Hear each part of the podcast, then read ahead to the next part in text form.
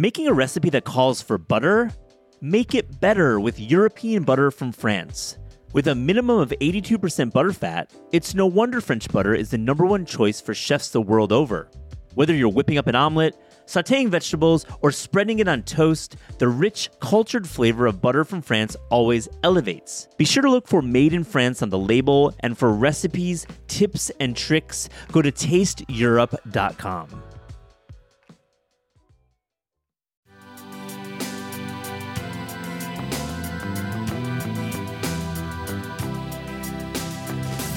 I think natural wine is simply a very belated response to people seeing the need to move beyond the traditional.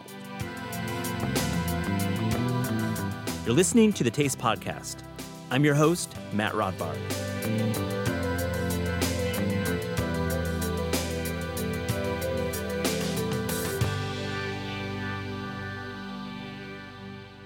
It's a great day when we can get an expert at the top of their game to join us in the studio. And writer and editor Jon Bonné is just that in the wine game. In this action packed episode, we talk about his monumental new book, the two volume The New French Wine. We also talk about France as a source, but also a construct, and dive into some of his restaurant beat reporting at Resy, where he serves as a managing editor. We also talk about some of his work at Taste, including Jon's longtime obsession with the composed salad. Man, I hope you enjoy this great episode with Jon Bonné.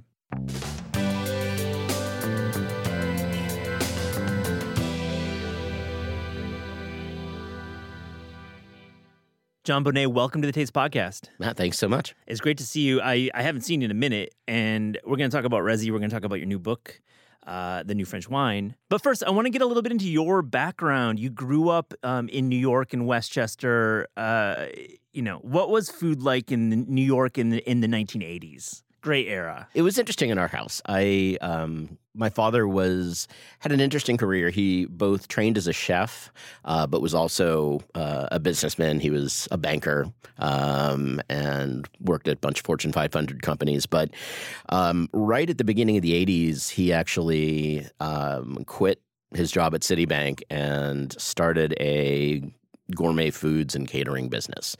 And so, growing up, he was always cooking, like cooking mm. for real cooking. Um, and there was always wine at our house, and so we we started at a pretty high level. Uh, and I was, you know, but by the time he had started the business, I was probably not young, like old enough to legally work, but. Mm-hmm. Uh, old enough to do whatever. You were stuffing some mushrooms on the weekend. I mean, sure, stuff like that there i i literally have a reaction to styro peanuts because um, there were a couple years where he he had the contract to do the holiday gift baskets for ibm yeah. and our entire basement was an ocean of packing peanuts. Wow. Um, so yeah there's there you know so it was it was interesting. And and one of the things to to your question about new york is he was one of the early folks to really work on sourcing of pretty serious stuff and like there was that was the the early to mid 80s was the first time yeah. that you could get like real baguettes baked in New and York. Dean and DeLuca had kind of just opened around then, right? Well, and, and there was a place called JP's that was oh. actually oh. um, that was actually created by the um, the owner uh, of La Bonne Soupe, and it was like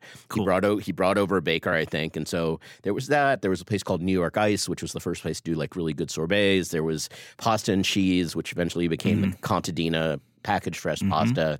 Uh, but so it was like get up at six in the morning on a Saturday. We'd drive, you know, into the city and pick up dry ice in the Bronx and go pick up all of his yeah. sundries. Uh, and, you know, he'd do catering gigs, whatever. So, point being, like, we cooked for real at our house. Um, and so I, it was just always there for me. Same with wine. It was just always there for me.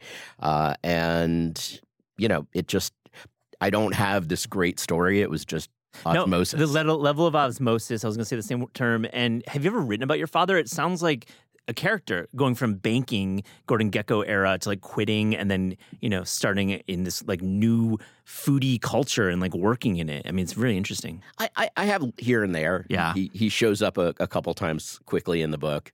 Um, Wonderful. In, in memory. But yeah, you know, um, that could be the next book. I know. I mean, I want to talk about your exposure to wine and and really when did you first realize that wine had so many layers and was just such a rich, rich text to write about? To write about, um, that's that's a good question. I mean, like I said, so wine was sort of there for me uh, growing up. I, you know, absorbed more than I really realized that I knew, especially when I got back to France and realized there were these places that I had visited as like a 13 year old Yeah. that I hadn't really thought about, but forgot all about it. Went off, did did the internet, did journalism, Mhm. did lots of stuff. Uh, I got back into it in the early 2000s. I had moved to Seattle and was working for NBC, and was like that was that was the era when Washington wine started to really come up in the world. Oh, cool. Like, before I had left New York, I started buying, you know, little bit of Bordeaux, just random things, you know, dabbling as you do when you reach your late twenties and Yeah. start Get- get thinking a little you, bit you of should be a- scratch. you should be a grown up. Yeah, get some scratch. Yeah. You were you were like covering the airline industry for NBC, was that Uh, right? I was covering all sorts of Yeah. stuff. I, I was the equivalent of their of, of MSNBC's page one editor. Uh, so you know, you you log on in the morning, Yeah. and what you see is you know what what I started putting together at four internet a.m. homepages, like Yeah. like really like a moment in the internet culture. I mean, you know, that was 15 million page views a day.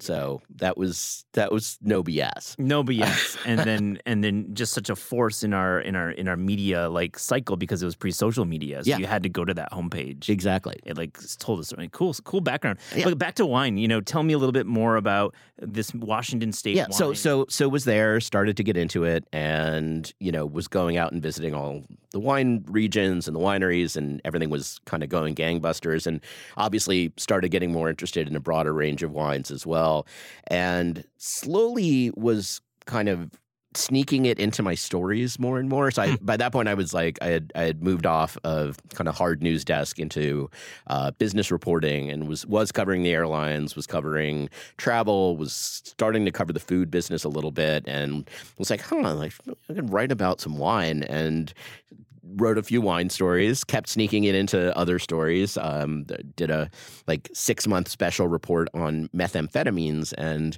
uh, weirdly, where people were cooking meth out in the Yakima Valley was not far off from both the hop fields and the vineyards. Oh no shit! So yeah. you were actually like catching uh, catching some some new releases while you were like interviewing these yeah, I'm subjects. just I'm going to duck out and you know go taste this. Um, so so finally, I I went to my editor and just kind of suckered him into letting me write a wine column, and that's how it started. Wow. So the wine column um, at MSNBC, you parlayed that to working at the San Francisco Chron, right? You were you were the wine editor, you were the food editor as well, and and you play, had many roles there, and that and that I'm sure uh, informed the way your wine writing career kind of has blossomed into books and and everything you've done since. Yeah, it was. I mean, MSNBC was a great platform. Yeah. Um, but yeah, the Chronicle reached out, and uh, it was weird. I ended up with two job offers, and that was the one I I Mm. took. So who what was the other one for? Food and wine. Okay. So- All right. What what Could year? have had a uh, 2006. I mean, both have pros and cons. it was it was it was not an easy decision. My gosh. Um, so that's like the Ray Isle role. Yeah. Uh, yeah.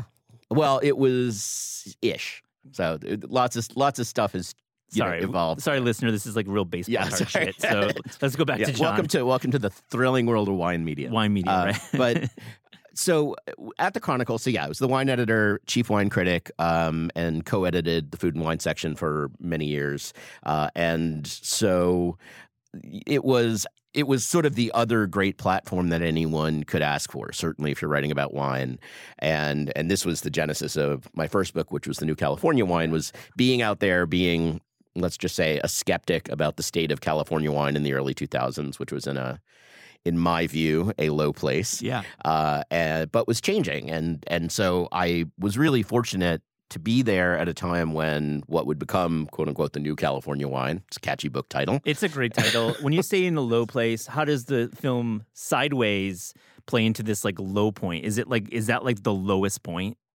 Sideways was I, I don't even know if it was the lowest point because like Sideways was Santa Barbara and Pinot, Yeah. and it was like a it was meant to be kind of the the cowboys of you know of California wine Fair. versus everyone sitting in their in their you know faux chateau in Napa.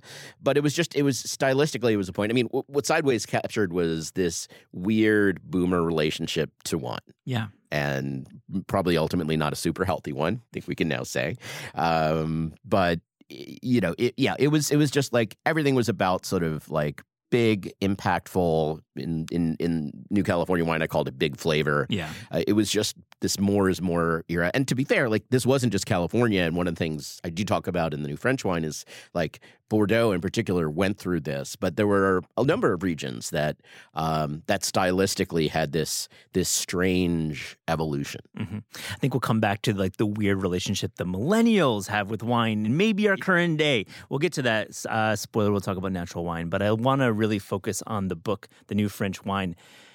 It's two parts, it's big. Uh, it's just released. Re- like now, basically, when we're recording this, it'll be out for a few weeks. It's going to take a while for I think our listeners to pick it up and, and really absorb it. It's one of those books It's that literally going to take a while for them to pick it up. to literally pick it up, it'll like take nine pounds. it's like maybe like yeah like it has to be like set one of your workout because it really is heavy but i mean i i know some backstory just working here and we publish you but i want to hear a little bit about how the idea started and i know emily timberlake plays into a role an editor former editor at 10 speed but like how did where did it start and where did we end up So, no surprise, it started uh, with probably a little too much wine. um, so yeah, so Emily was my um, was my editor on New California, and she was at Ten Speed Press uh, in the East Bay in San Francisco, and so New California was out, and we were just sort of bouncing around trying to figure out like what do I do next. I had this idea for a book called The New Old World, and how like all of Europe was cool uh, wow. was evolving in terms of its wine culture. Thank God I didn't do that, considering what it took just to get France out of the way. yeah Uh, but anyway, so we were we were at a wine bar in Oakland. We you know were one glasses you know uh, of of Gamay too far gone, and she was like, "Hey, what about France?" and I was like, "Sure, that's a great idea." i love it. And it was that and then you know put together the the proposal and contract and all of it. And um, as as she has has told it on on the internet's like she's like you'll be done in two years. Yeah.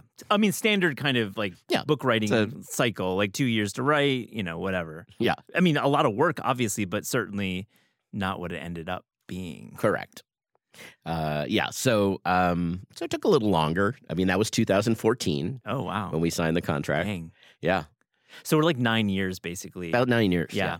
Um, and Emily has written for Taste. Love Emily, and I just want her to write more. If you're listening to this, please pitch and let's talk. But emily um, write more I, I love I love her writing. She's just so wonderful. But um, what's the thesis of the book? I feel like it's hard to go over all of the book in this format in podcast because I want to get to your work at Resy as well. But um, what's the thesis? So the thesis is it's basically the title of the first chapter, uh, which is um, which is patrimoine or everything old is new again. Mm-hmm. Patrimoine is this this very particular French term. It's not quite patrimony, which even in English doesn't have a great definition. It's not history, but it's this sense of of kind of a, a shared cultural history. Mm. Um, and in France, it's it's extraordinary extraordinarily important because it it indicates that it's not simply your history. It's not even you know just sort of your your localized history, but it's a sense that whatever you're doing has its roots in a deeper culture. I mean, it's literally has roots. L- well, Two. in the case of wine, yes, it Yeah, literally, literally has has roots. But so, but so when when people talk about patrimoine and wine, um, it is very much the sense of where you're growing this has had has had vines before for hundreds, if not thousands, of years, and so you know whatever you do is going to inevitably be seen in the context of what was there before. Uh, so the second part of the the chapter title um, is uh, is really, I mean, that's ultimately the thesis, which is that you know th- this is not quote unquote new new land. This is this is not a new place for wine, and yet in every single part of the country, like in every single wine region, there is complete change, if not outright like revolution, in terms of styles, in terms of mm. the way that the wine culture has evolved, in terms of the way that the wines are perceived, in terms of the farming, in terms of climate change, yeah. in terms of the the politics behind it. And so this this is what I wish someone had told me over the the, the unsulfured Gamay back in Oakland, which is like you you think you know, but mm-hmm. you don't know. It's like um, I'm peeling an onion. I mean, let me ask you, you, so many topics you bring up. You said agriculture. I hear um, socioeconomics. You, talk, you talk about the zeitgeist. You talk about media. I mean, this is all the ways that the French wine has changed. Or is there a way to say that French wine has gotten better? Is that is that even possible in this conver- in this conversation? I mean, I mean, yes, and that's easy, but that doesn't even really capture it. It's that it has transformed. Interesting. And so again, and it's not it's not like oh, stylistically, people do blah, blah, blah now, or oh, there's natural wine, or, you know, now like there's less oak, whatever it is. Like the cultural transformations that have happened, and they're not uniform, uh, they really vary within each region, have radically transformed France uh, or French wine in the past 25 years. But the thing to also acknowledge, and I did not want to write a deep cultural history, but I needed to to tap into this to some extent. Is France has also changed enormously in the past quarter century. Yeah, I mean, and we talk about socioeconomics and politics there too. I mean, so I'm walking into Omnivore, I'm walking into Books Are Magic, I'm walking into Powell's, and I'm looking at your book, and I see it's not a book, it's a case. So there's two volumes here, shining in the you know in its in its radiant blue. I mean, and let's let's shout out Lizzie too, yeah. uh, the designer who who actually designed Food IQ, the book I worked on with Dan Holzman. Um, Lizzie a, Allen, amazing, yeah, amazing book design. Lizzie Allen, amazing work and, and and and kind of harnessing all of this this great shit. But like, tell us when you're walking in, you're seeing these two volumes. What are these two volumes? So the two volumes. The first volume is the narrative, literally on the spine. The narrative. The second volume is the producers. Uh, hopefully, self evident. Uh, the narrative is the story of everything that's mm. happened, uh, both an omnibus story, um, and there's a chapter on every single region, and then there's a fair number of interstitial chapters where there's one the new farming, the new climate. There is one on natural wine. Uh, there is one somewhat esoterically, but not so much when you get through the whole book, uh, on a guy named Jules Chauvet, who a lot of people see as the father of natural wine, uh, and the difference between myth and reality, and that's actually a, a light uh, a that comes back a lot in the book. Which, again, to my point, it's not just French wine; it's France in general.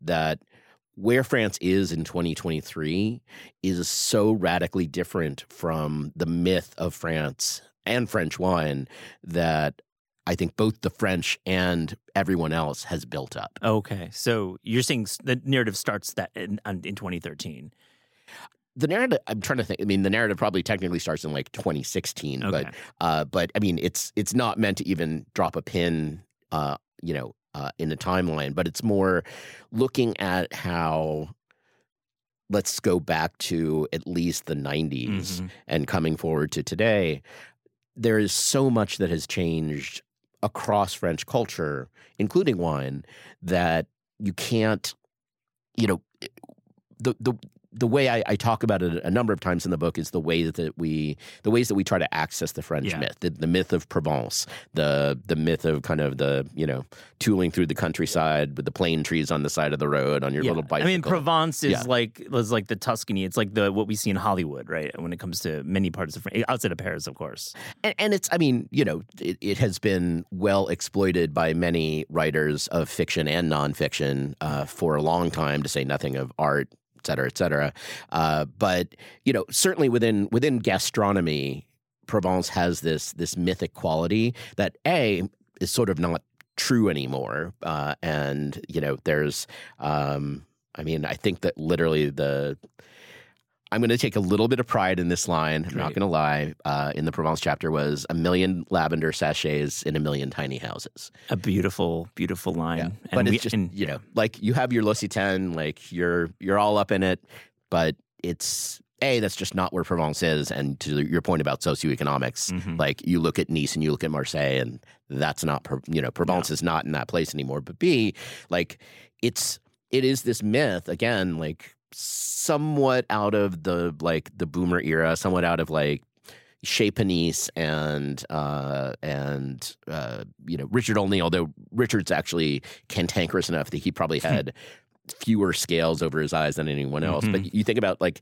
if you ever read the book Provence 1970, Yeah. this this uh, Lucas Bar, yeah, right. this yeah. this this coming together of you know of culinary greats in Provence. Like there was this thing which just defined in many ways the ways that uh, the, the way that Americans and, and frankly the rest of the world saw France, not just Provence, but in general, which is I'm not going to say none of it is true because the culture of France is extraordinary, but it's just it's a very different country and we still you know e- even like friends who are going to paris still have this thing of like oh i'm going to go and i'm going to you know sit in a cafe and blah blah blah and i'm like you know this is it's like saying you're going to go to new york and you're going to only eat at like katz's Yeah. which love katz's but that's It's you definitely know, my top five. To, Yeah, if I'm going to recommend, it's going to be like, yeah, definitely there. but you're like going to Times Square and going to Katz's is not actually no. what New York is. And our listeners too, I think relate to that. Maybe like some people will literally go to Times Square and Katz's, but I think our listeners are more sophisticated in that sense.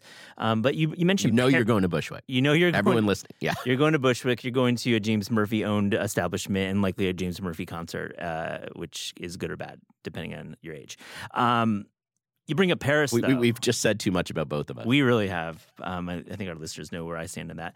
Let's talk about Paris. You you live there part of the year, right? I mean, you have like real roots there, and it, you, you you bring up Provence, and and it makes a lot of sense because it really is, especially in this narrative of wine, really informs the way we think about France um, as consumers of French things and Francophiles. But Paris, on the other hand.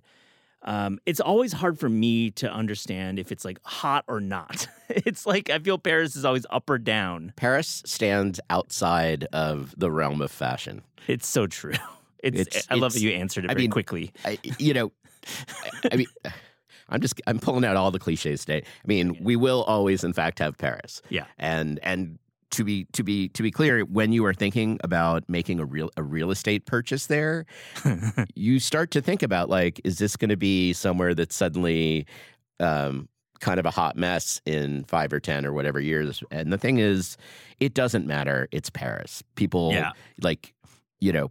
I, I I am sure there is something, but I cannot imagine what there is that would make it any less of a global destination. I guess my point I was trying to make was that in terms of wine, I feel like Paris became like everyone went to Verre Volé and Canal Saint Martin and like had some bomb wines and like meaning everyone like non-French people and like tourists. Yeah. And I felt like wine in in Paris and gastronomy in Paris in the past decade while you're writing this book has certainly seen some highs, but also there's always people snarking that it's done. I just like to get your sense. I mean, yeah, I love that face you made. It's so great.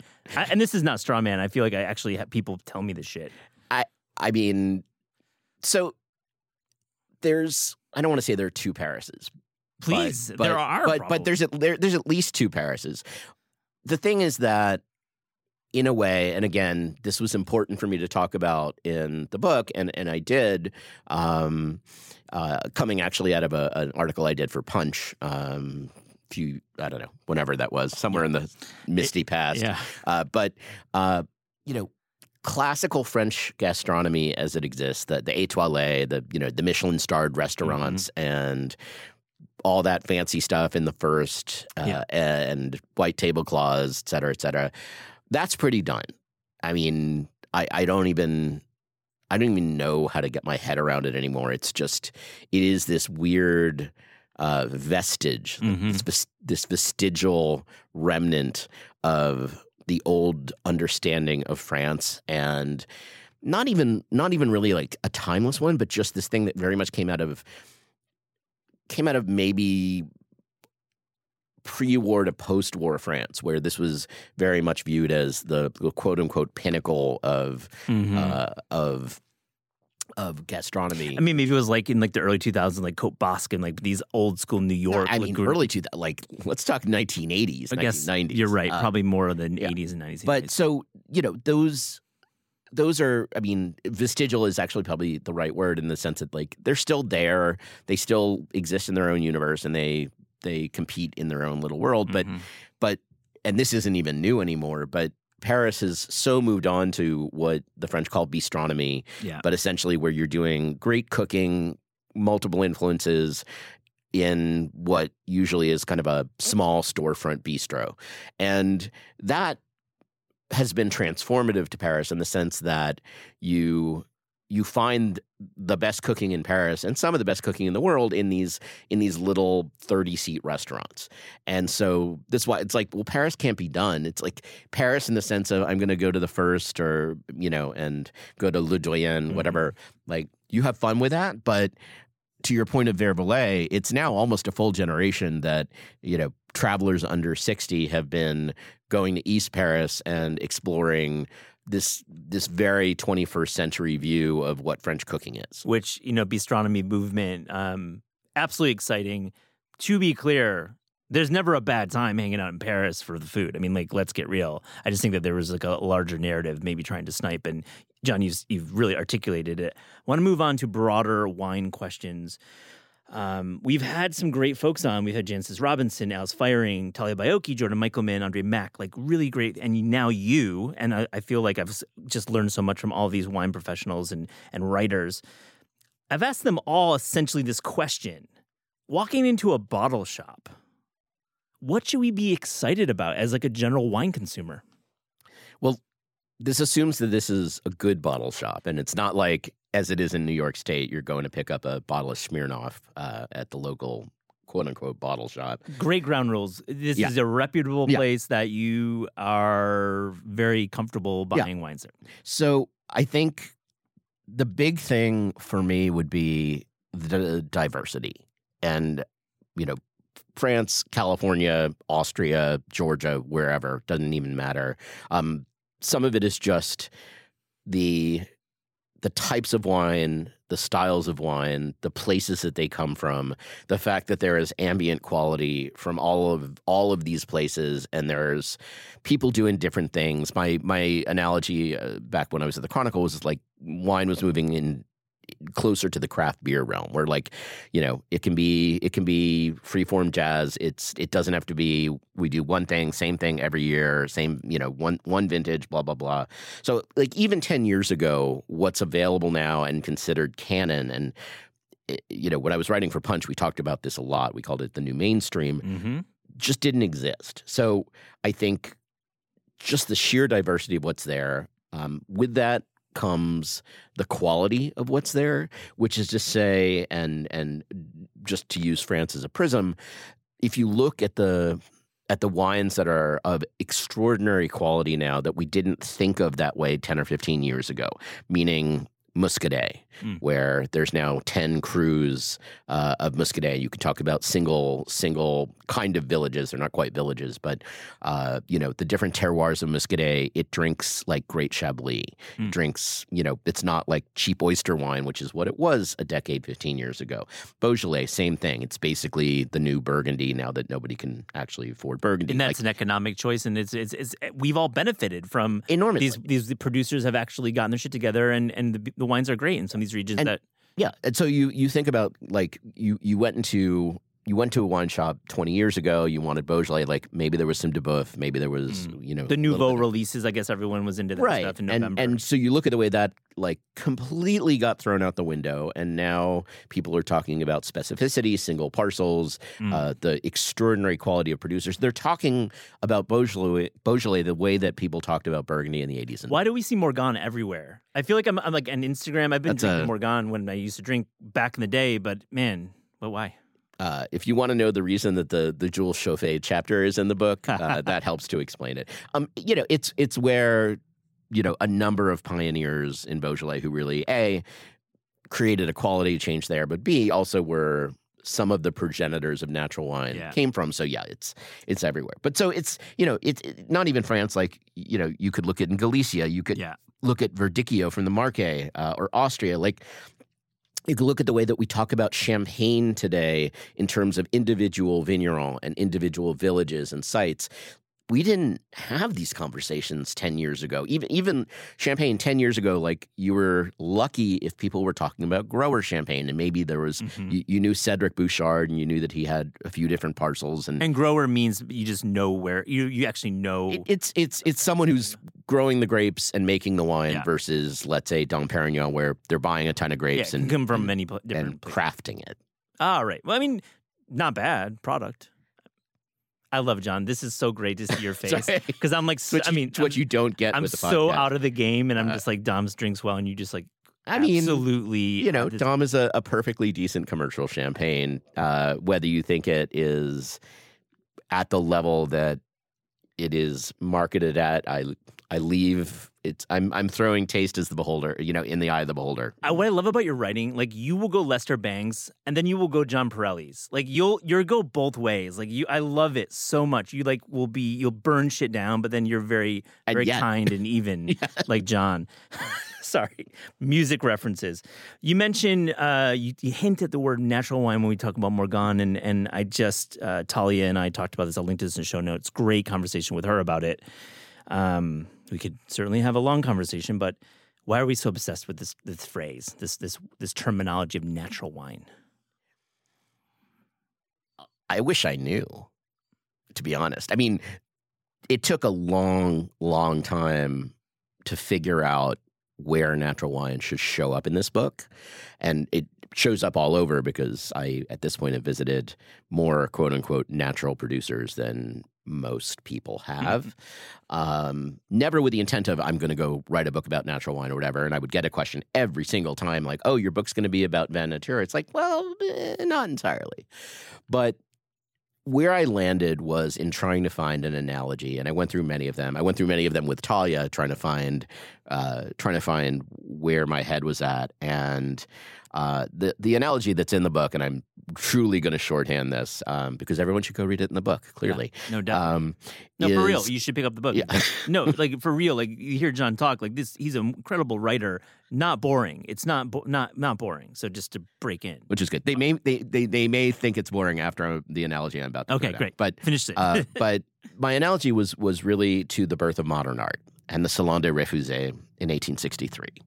And this was, you know, there was the Academy and there was the Refuses, and the Refuses were Mhm. not not admitted by the jury to the official Paris Salon. So they Napoleon thir- the Third allowed them to have their own off salon, which everyone thought would sort of, you know, mock and humiliate them. kind of in the Bushwick of Paris at the time, like kind of like off, Actually, off the grid. well, that's what I thought, but as it turned out, they were basically in the same place. oh wow. It was like you know you could go to like Hmm. you know you could go to the official wing or you could go to like It was like know- Frieze, and it was like the pop up at Yeah. like the off off the corner of Frieze, but still in right pretty good yeah spot. so it's I mean and it's it's funny because now like so much of the art world has modeled itself in a way after that yeah, but the analogy being that this was this was this was the the establishment trying to cast out something that was different which of course i mean and i asked the question in the book well who won? You're like well if you look at the trajectory of modern art um, manet uh, van gogh monet picasso on straight through to to richter and everyone else today uh, you know it's safe to say that progress won and uh, william adolphe bouguereau Mm. uh, who was sort of the great academy painter with his, you know, with his well, yeah, with the the nymph orgies and everything else, like you know, they they faded away into obscurity because taste evolved. Yeah. And so I think natural wine is simply a very belated response to people seeing the need to move beyond the traditional. Just gonna give you a little applause there because it's it's as close as it's gotten for me. So thank you. That was really smart and it, it makes sense. And I'm hearing, you know, it's not a movement, it's not a moment. It's it's just the future that wine is made. in in its way, I- would say that the elements of natural wine are the future. People now understand so much more about asking questions about viticulture and farming. They under they ask they know more about asking questions, Yeah. sometimes the wrong questions, um, like you know why is there sulfur in this wine? Hmm. L- let me tell you. Uh, but the the fact that people are now asking questions about this in the way that again maybe you know 20 or 30 years ago or if that people were starting to do about food and you know farm to table came up all of this but the fact that there is now this sense of expectation to understand all the steps of wine where it comes from that is what natural to me has brought Yeah. Just like transparency and education and asking the right questions. Yeah. So which is I mean, which is hilarious now when, you know, you go and you see, oh, we have a wine list full of natural wines. I'm like, but but do you? Yeah. And and not even like because I'm like, well, that's conventional, that's conventional, but just like, you know, like what what what's the thought process? What you know when and, and I get it. You know this is um, as everything in in gastronomy is cursed to do. Like it goes from good idea to marketing term in about three years. Uh, but um, but it's you know even if people have a very fuzzy and often bad understanding, I Mhm. think that they're what is going to come out of it is this remarkable growth and Mm. maturing of, of the wine industry. Yet the salad composé has not taken off, and it is quite the beautiful idea. We'll get to that at the end, but I have a few more wine questions because you're here, and I just want to know in general how can we be better wine drinkers? How can we be, and better meaning drinking better, but also just better citizens? Sure. Um, by the way, there there were about you know a thousand people that logged off the moment you said salad composé. I know salad composé, and linking to that in the show notes. I know, right? It's it's really the book. The salad composé book will come We'll, out. we'll, Jon. we'll get there. We'll get Yeah, there. my next you- project. But yeah, the, the Um, better wine drinking. Being a better wine drinker. I mean, I, I actually don't think it's hard. Um, you know, there's a million pieces of advice about you know take this class, study this book. Great book called The New Wine Rules. Highly recommend. Um, tells you everything you need to know. Um, wonderful book. Yeah, but It's it's sorry, really and it's, it, you can put in your put it in your backpack and not like feel like you're doing like a stairmaster. Yeah. um, you know? well versus the versus the new book. Versus the new, of course, Um, I'm saying versus the yeah. new book, which is a bit of a, a doorstop in Yeah, the best way. but um but but really what it comes down to is being curious and being a curious consumer and i i suspect that that sounds trite but it's just it's like you know try to understand specifics interrogate yourself ask why you drink the things that you Yeah. have drunk. Maybe you drink right now. Are you like where do your where do your beliefs about wine come from? And and and poke at them. And and it's interesting. I you know there's um you were you were mentioning millennials and i would say it, it probably goes beyond that as well. But you know one of the things about where we've landed in the the media landscape and the social media landscape in particular is you know we everything is now a totem. Everything is is everything is meant to have a little moment of fetish around it. And uh, which isn't bad necessarily like you know there's there's there's value to that. But at the same time there there really has been a diminishment of curiosity. Yeah, um, probably because every one of us now has literally the world of information at our fingertips some of it correct it's dulled us for sure. I mean, Yeah. it's dulled our, our interest in things when we can have everything at the same time, right? Yeah, but but I think so. You know, how to be a better wine drinker? Just you know, like buy different things, ask lots of questions, ask why you like things, ask why you don't like things. I mean, I, you know, I again had this weird osmotic, you know, sort of education in wine, but but all it was when I started to get interested was just asking questions, and everyone's like, mm-hmm. "Oh, well, you're a sommelier." No, I'm not a sommelier. Like, you know, did you take the the WSET or you know study to you know get a certification, whatever? I'm like, no, like I just like drinking wine, and Yeah. I'm you know, and I'm sort of nosy. And, yeah, and you have an inquisitive kind of background in your career, like running the homepage at MSNBC. I mean, so so it's like I I I, Yeah. I don't want to I don't want to I don't want to sound like reductivist, but it's No. it's not more complicated than that. I mean, I think interrogating yourself is like the number one thing I just took away. I mean, I think being curious is great too, but like thinking like, why do I like that Gamay or why do I like that Vinho Verde? Why do I like, or is it a matter? Why do I like the number that's on the screen when I'm checking out?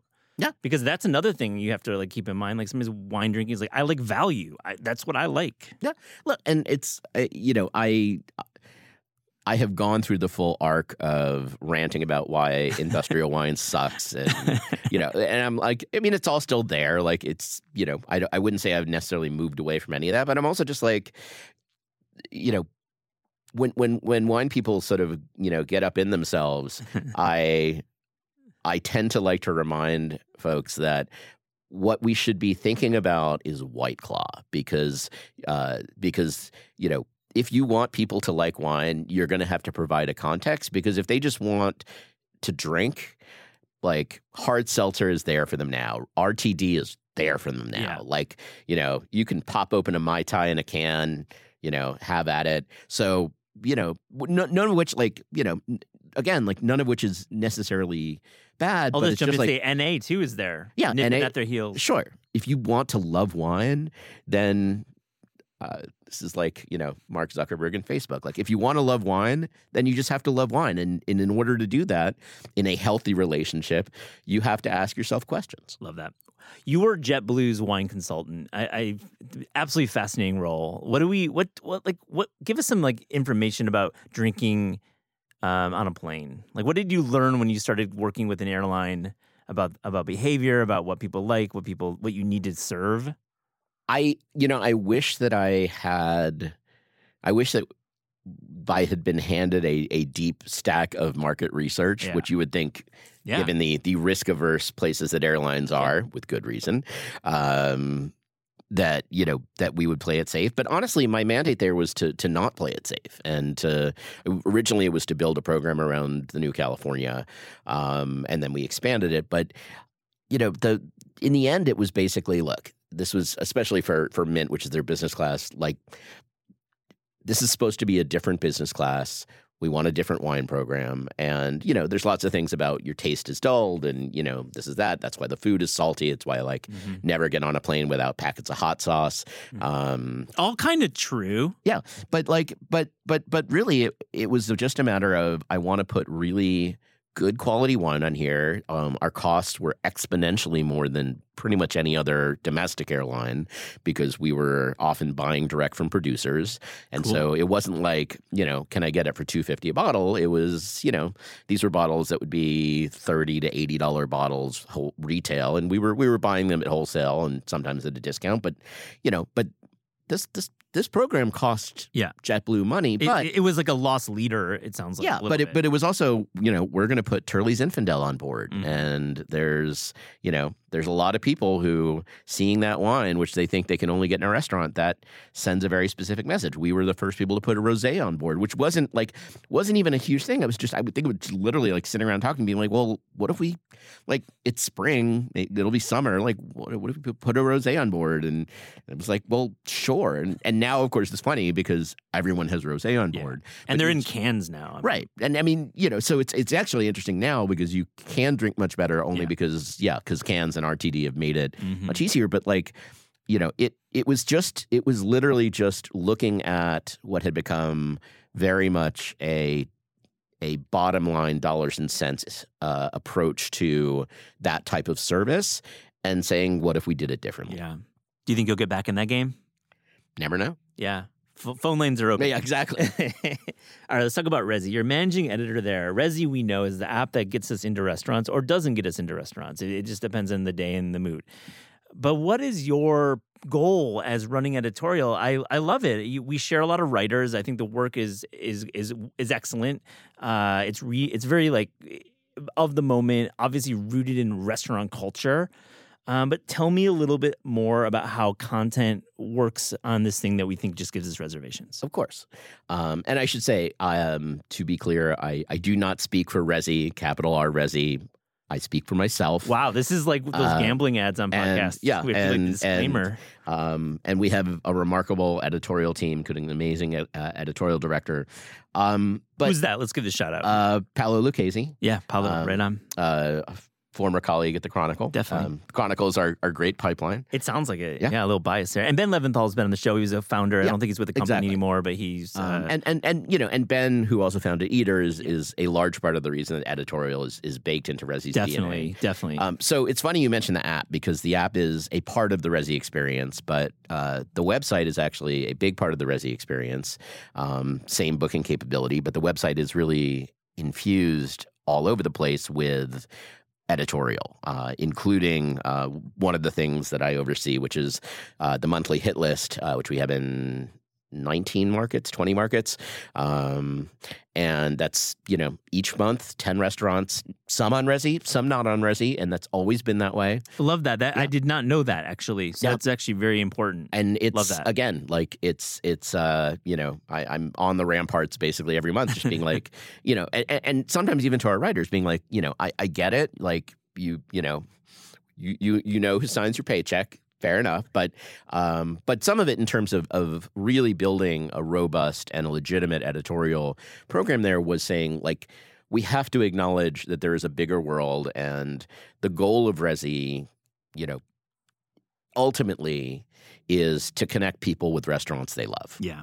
And so some of that is going to be curation and recommendations. And even when we, you know, like our our, our premium sort of membership tier, which is global dining access, like we do the same thing. Uh, you know, some sometimes things will be easier to get into than others, but it's also saying this is, you know, we're here to get you to a restaurant you love. Yeah. And and this is really important. This isn't about fine dining, it's about great dining. Yeah, I mean that's what the Resy um, ethic is. If you're a user or power user, you're you're definitely not only getting you know three star or th- whatever we want to call it, like higher end, Or even- whatever yeah, the fuck you call it. uh, but but some some of it is, just, literally just like look it, it could be a taco truck it could be a pop-up it could be you know it could be a bakery uh, but you know there's great great things that you are going to love in all forms most of them honestly and to, to the point about paris and the etoile and versus east paris like west versus east paris like great dining today is not fancy. No, it's it's just it's, it's, it could be higher than the number you want to pay. We'll get it. That's all we talked mean, about a lot. If you want, show. if you're if you are a fan of Bro Mikase, the world is your oyster. I love it. Let's talk about booking though, and you are speaking for yourself uh, as a longtime uh, restaurant goer and, and expert in the field. It feels like it's really, really, really hard to book a table right now. How do we do that? How do we actually make it easier on ourselves? That is. Sure. Um, so there's, I mean, we we spend a lot of time asking that question. We have a, a series called "The One Who Keeps the Books," which is literally talking to the person who is Yeah. managing uh, managing the book at the front of the, The house. 950 in the wait list for some restaurants. Yeah, exactly. Well, and and so you know, some of it is very straightforward. You know, the Notify tool, which is part of Resy, is is valuable, and you have to. I, I swear, you just have to like trust in it at some point. It's so fire. I mean, like, Yeah. let's get real. The no, it's the best thing about Resy is the is the notify button. It's just truly the best. So don't tell Alison Roman. She uh, Doesn't like it. she yeah, is a yeah. skeptic. See, we did talk about that, but um, I, I, I, I and I think you're right that there is uh, definitely a, a, a skepticism when you don't hit like the four or five times you hit notify, but I think you're going to hit more times than not. Yeah, and and so you know, if I if I take a step back from that, like my real advice is, you know, restaurants are in a weird place. We've come out of three years of a pandemic. Uh, labor, you know, Yeah. the labor the labor shortage is real. The supply chain is real. It's just, you know, we we all want to get back out and live the twenties of the twenty first century. Um, so like, it's not hard. Uh, you know, you need to be flexible. Uh, you need to probably be okay with going early, maybe sitting at the bar. Uh, and like, do do you need like I'm gonna have a table because I'm having a birthday, mom's in town, whatever, uh, or are you just like whatever? I, I really want to go eat at Semma, so how am I going to make that happen? Oh yeah, yeah, Oh, um, and, dope. and and and and candidly, like I, I wish I could say that this was a new thing, but I think back to when I was in San Francisco in the late aughts, and Nopa was my favorite restaurant in the world, and I would have to do the same thing. Like if I wanted a seat, I had to go at four forty eight, Yeah. and get in line to like grab a bar at the at bar, grab a seat at the bar at five, and like that was that was my thing. So I'm like, you know, none of this is none of this is is reinventing the wheel. I remember being in college and, and L'Etoile was the restaurant in Madison, Wisconsin. And I remember waiting on the sidewalk to get in for that later that night to get a book. Yeah. To get in the book. Yeah. Um, and and the one other thing, and this this is a just to bring it back to France, of course. sure. This is a, a, a lesson that you learn by actually being in Paris uh, for more than kind of a week when you start to get used to the the rhythms of life. There is the notion of being a regular is the single most valuable thing that you can do in terms of creating a relationship with dining.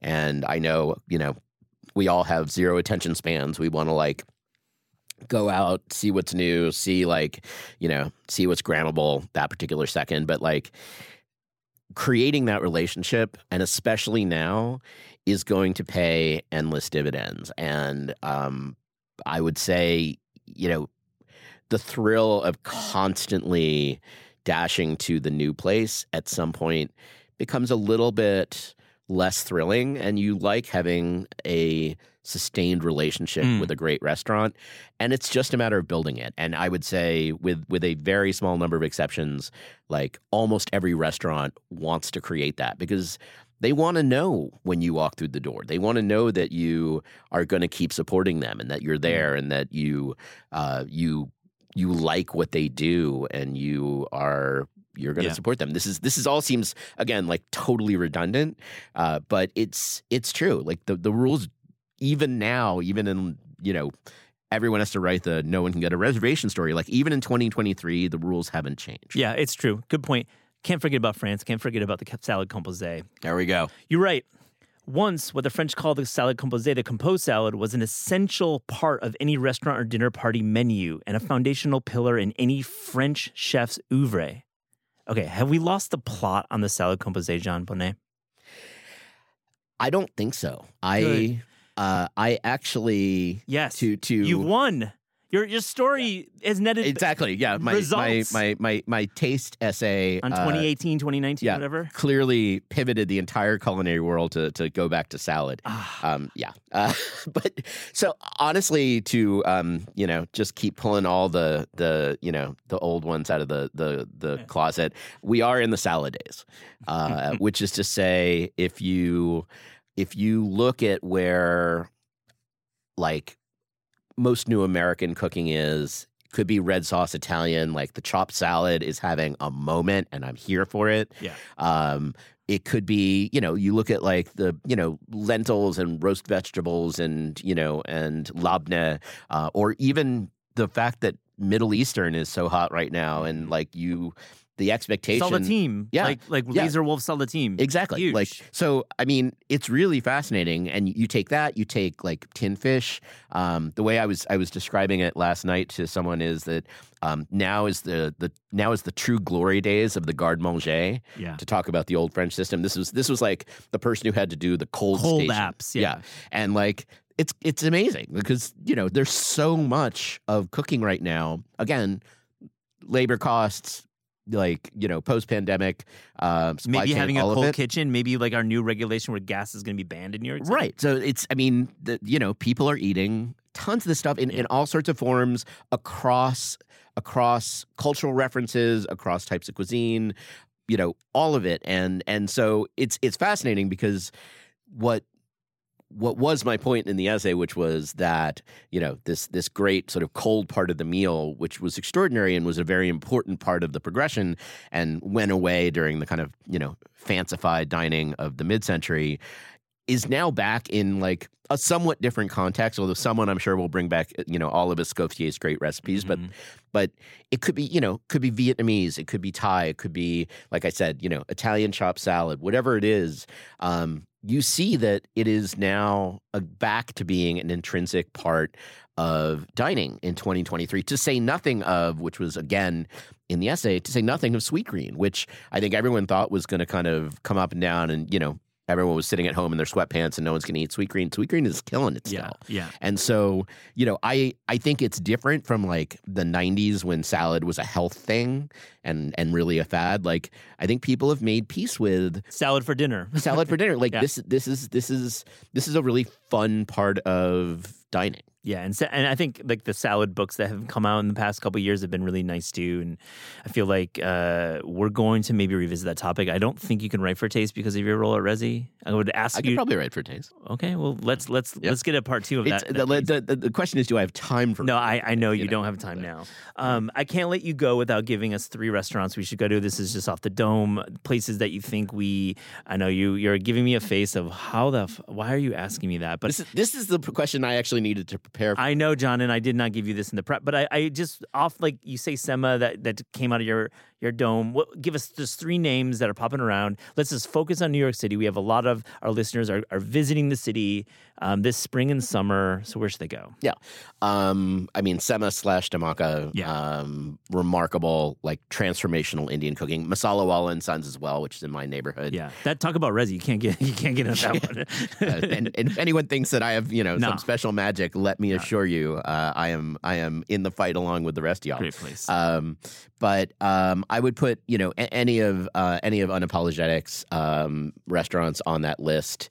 Um, I would put Red Hook Tavern, which I wow, an oldie, yeah I, relative oldie. Um, you know, that. and it's just like I I love that they are so focused on exactly what they do. Yeah. Um, which is make a very good hamburger. very good hamburger, like favorite shrimp cocktail ever, I think, and remarkable wine list. And it's just like you know they. I love that they are they've sort of doubled down in the Alaska cocktail, which is a very specific Mm. choice. Um, and and with that, I'd actually sort of draw a dotted line to Gus's Chop House, which I put Oh. in, in a similar range. I've not made it out to my old neighborhood. I have Yeah, not made it to it's, Gus. um, cool. It is fantastically good. This is the the uh, folks who have Popina, which is also great, but Yeah. like doing a quote unquote chop house, which is not a steakhouse, um, but is uh, I think their view of what like you know a a meat a meat forward ish uh, restaurant. Can you give us one in Manhattan? Can you just do it? Uh, well, there was Semma, so there Oh yeah, Semma, you, you brought up. Um, Yeah, yeah, right. because the one other I was going to mention was Saint Julivert, um, which I truly like. I love what Alex and team are doing Yep. there. A um, little bit more fish focused, um, but Manhattan. Um, I'm like you because I, I definitely uh, would always say places in my neighborhood. We your your name in spots in my old neighborhood, but it's just how we dine. You know.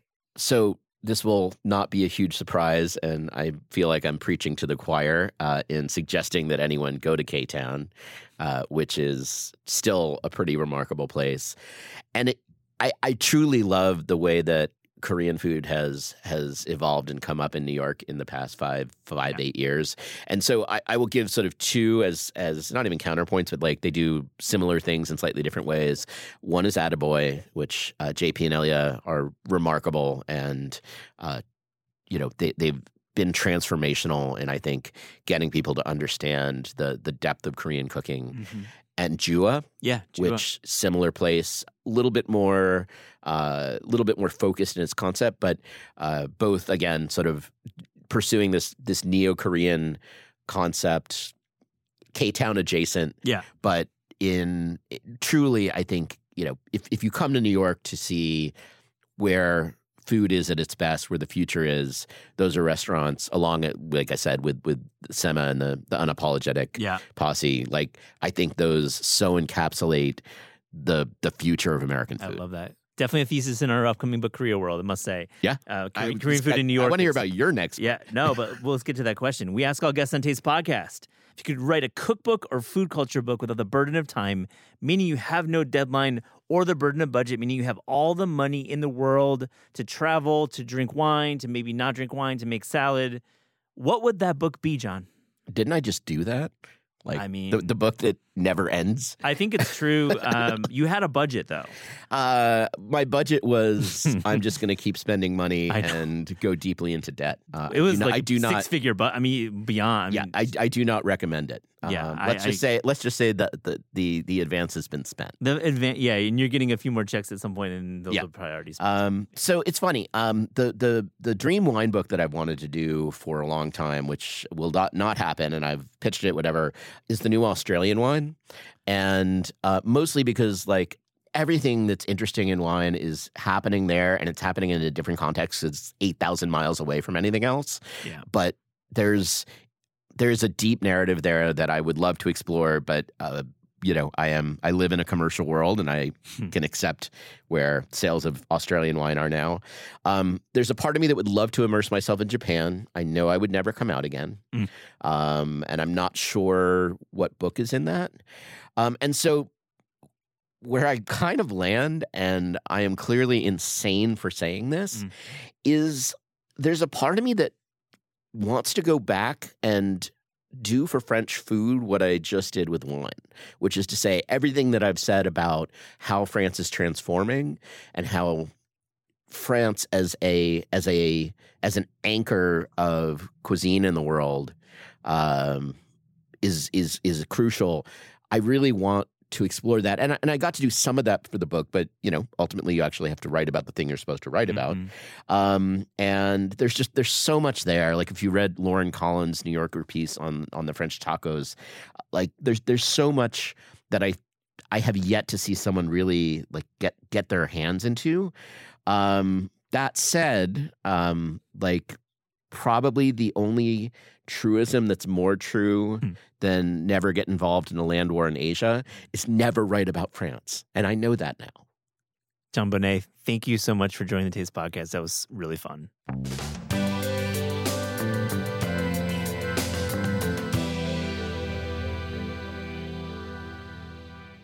Hi, Matt. Hey, Aliza, what's up?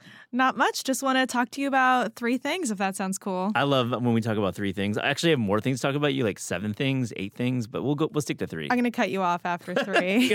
okay, it's, it's good for our listeners. Okay, Can I start with my first thing? I mean, I think you should. I've been so excited to tell somebody about this. I went to Achilles Heel for dinner on Sunday, which has been a while since I've oh been there. oh my there. gosh, what a blast from the past! I know I love this restaurant. To me, this is such a warm weather in New York restaurant, even if I'm dining inside and the fire is going, The which fire, yeah. was happening on Sunday, but it's so close to the water in Greenpoint, and it just kind of feels to me like a springtime restaurant. And I had a really good dish, which was piquillo peppers Mm-hmm. stuffed with tuna salad. Whoa, no. So, how big are these peppers? Because I think a piquillo is smaller, but you must be like a larger style of piquillo, right? Yeah, definitely like the big boy on the playground in terms of the piquillo pepper, Hmm. Yeah. but not as big as a bell pepper, maybe the size of my palm. Yeah. Uh, but marinated, spicy, tangy, and stuffed with this very kind of mayo, but not in a gloppy way, Mm. tuna salad. It was so good, and it made me think about just wanting to make that as a like a party snack in the summer, or maybe even like a picnic moment. I love that. I mean, I feel like a stuffed pepper is something that we um, actually think is pretty uncool Yeah, as like a culture. We being the culture of food critics and people judging recipes by their covers. Yeah, I mean it's funny because a chile relleno is one of my like oh favorite Oh God. foods. Also, I think that I'm very pro stuffed pepper, but I'd never had a marinated pepper stuffed before, and to me that was the surprise Yeah. and delight of it all. Great point there. You're talking about a marinated versus a raw, and I'm going to be clear. I love a stuffed pepper. I love a stuffed bell pepper. So no shade. Just just saying, it's maybe not the coolest food, but the marinated pepper sounds delicious. It's coming back. That's what I'm saying. Achilles heel. I they used to do like Sunday uh like dance part, like dance things there. They used to like grilled chicken on the sidewalk in the summer. They've done a lot of different things. Yeah, it's cool I place. just I just happened to to go uh, with our friend Pearl, which was really lovely. Right on. Yeah. Cool. Yeah. What's your first thing? Great segue from uh, the tuna fish is I have to call out my former colleague Anna Hezel's book Tin to Table. It is wonderful. It is such a good book. What's the like breakdown of the book? So she has written extensively about tinned and canned fish, conservas. I think she started her journey here at Taste when she was a senior editor.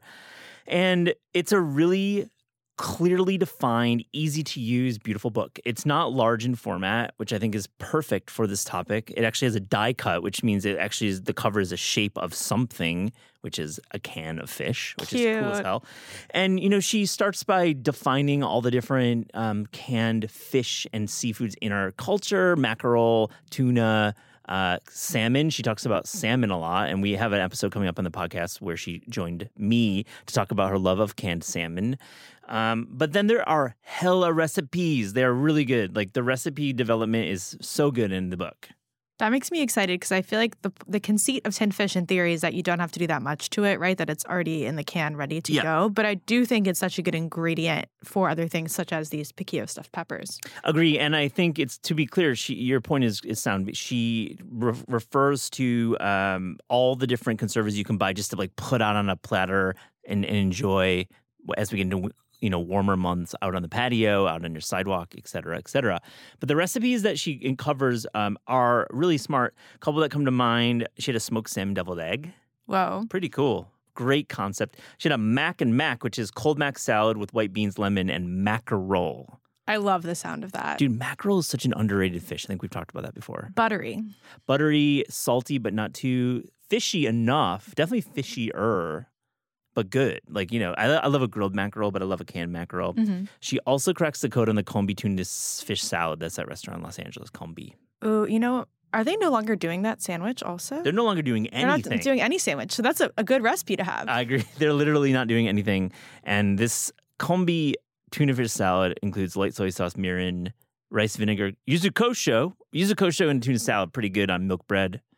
Love it. Love it. What's your next thing? My next thing is what I made for dinner last night, which is um, an Eric Kim recipe, Ooh, a Eric new Kim. one, our fave, uh, for gochujang buttered noodles. Excellent use of gochujang. Yeah, it was um I think part of a package he did reimagining ramen, instant ramen.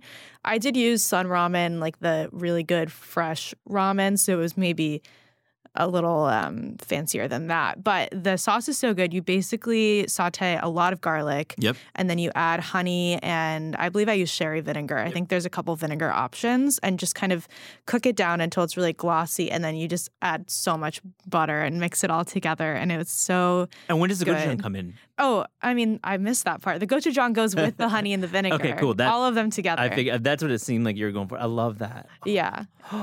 You know, honey and gochujang is something that has been cooked for a while. You know, I think it replaces mirin often in the in the like cl- classic East Asian larder. I think that honey is a great substitute, and um, as a beef marinade or a pork marinade, it can be good. But with Eric, these butter noodles sound dope. So good. Yeah, they were really good. I added some trumpet mushrooms uh, just because I had those on hand.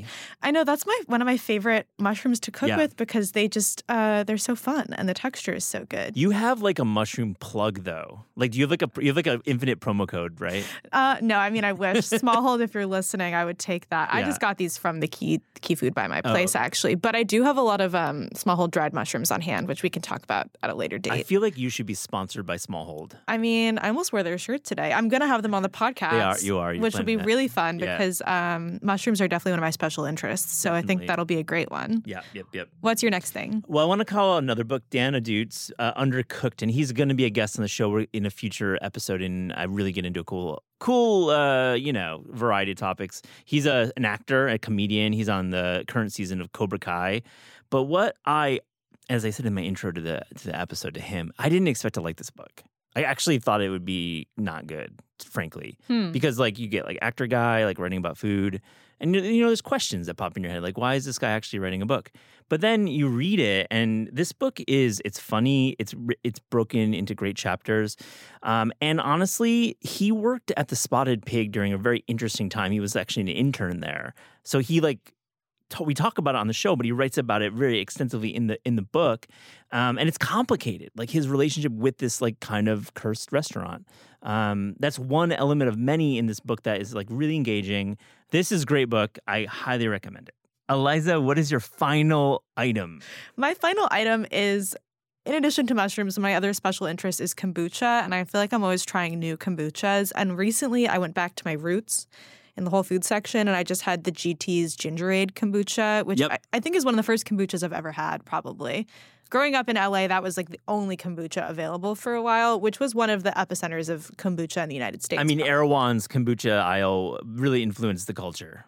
I can't even talk about that. Like I truly disassociate in the produce aisle and the refrigerated aisle these days because there's so many options. But I just went back to my classic kombucha and it was so good. It was so uh, not too sweet, really gingery, really fiery. Really made me feel like I was doing something good for my gut, which is always a good feeling. Always a great feeling. Now. GT, iconic brand, iconic labeling and packaging, of course. and they've never changed it. Also, which I I, which I appreciate because I Yeah. feel like they have reached OG status now. Yeah, they definitely have. Question about kombucha. So when I drink it, I drink it from time to time. I'm actually sipping on a ruby sparkling hibiscus, which is another great drink, maybe for a future three things. I get a little, I get, it's not lightheaded. I feel like there's something happening in my brain when I drink kombucha. Do you have that feeling? Um, uh, no, but I like that you do. I feel like I could probably spin that into something about the microbiome in your body and Yeah. how everything is interconnected. Because I do know there have been studies that gut health and mood are really closely linked, and also your whole body is kind of interacting together. So if I wanted to, like, maybe lean away from the science and just talk about uh, touchy feely things like that, maybe I would say that there is a very small amount of caffeine in kombucha. Yeah. not not enough Mm. really to register. It's not a caffeine feeling. It's like, it feels, it's not a lightheadedness, but it's a lightness and an effervescence. Maybe it's the feeling of being better than everyone. I guess so. That's what, and it's the feeling of spending $9 on a drink. yeah, That's that's, what it the real is. feeling. Yeah, definitely. What's your last one? My last item is just a general topic and, com- and, and kind of a statement. Hold your diners close, meaning the diner that you go to and love, love it back even more because I'm seeing diners close all the time. And I had a, recent experience where I went to a diner where it used to be decent and then it just the new ownership took over and it fell the fuck off and it made me think diners are bad usually they can be very bad so when you like a diner go there and hold it close I like that. I think um, you don't know what you've got till it's gone downhill. I agree. You don't know what you got until you've lost it, right? Until it's gone downhill. And when you go to a bad diner, that you just have to reflect on what makes a good diner. And I think about the new Superiority Burger. I hope there's. I wish there was a bell every time we mentioned Superiority Burger on the show Brooks and I have been continually emailing, and he's been continually delaying our interview.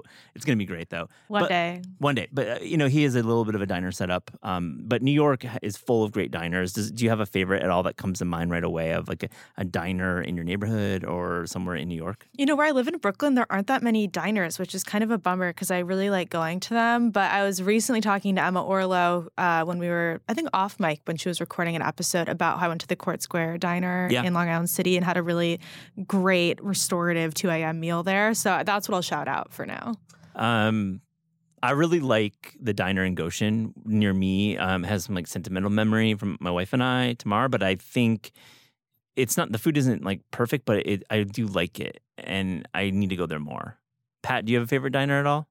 Um, so I took my in-laws this weekend. They were in town and took them to the Purity Diner near where I live in Park Slope, and it was good. We had good breakfast, solid pancakes and eggs, and That's and your order. Yeah, yeah. Pancakes, totally. That's you're at a diner. It's either breakfast food or burgers. Past that, I think. Ooh, do you disagree? Would, are you are you the guy ordering lobster at a diner? definitely not. There, wa- there was a lobster on the menu at this new diner I went to, which scares the hell out of me. Um, I'm not a burger at the diner guy. I like sandwiches, club sandwiches. Oh, oh, yeah, you could do sandwiches. Clubs like I like a BLT. I like a grilled cheese. Mhm, mhm. Um, I like uh, tuna fish. Yeah. club.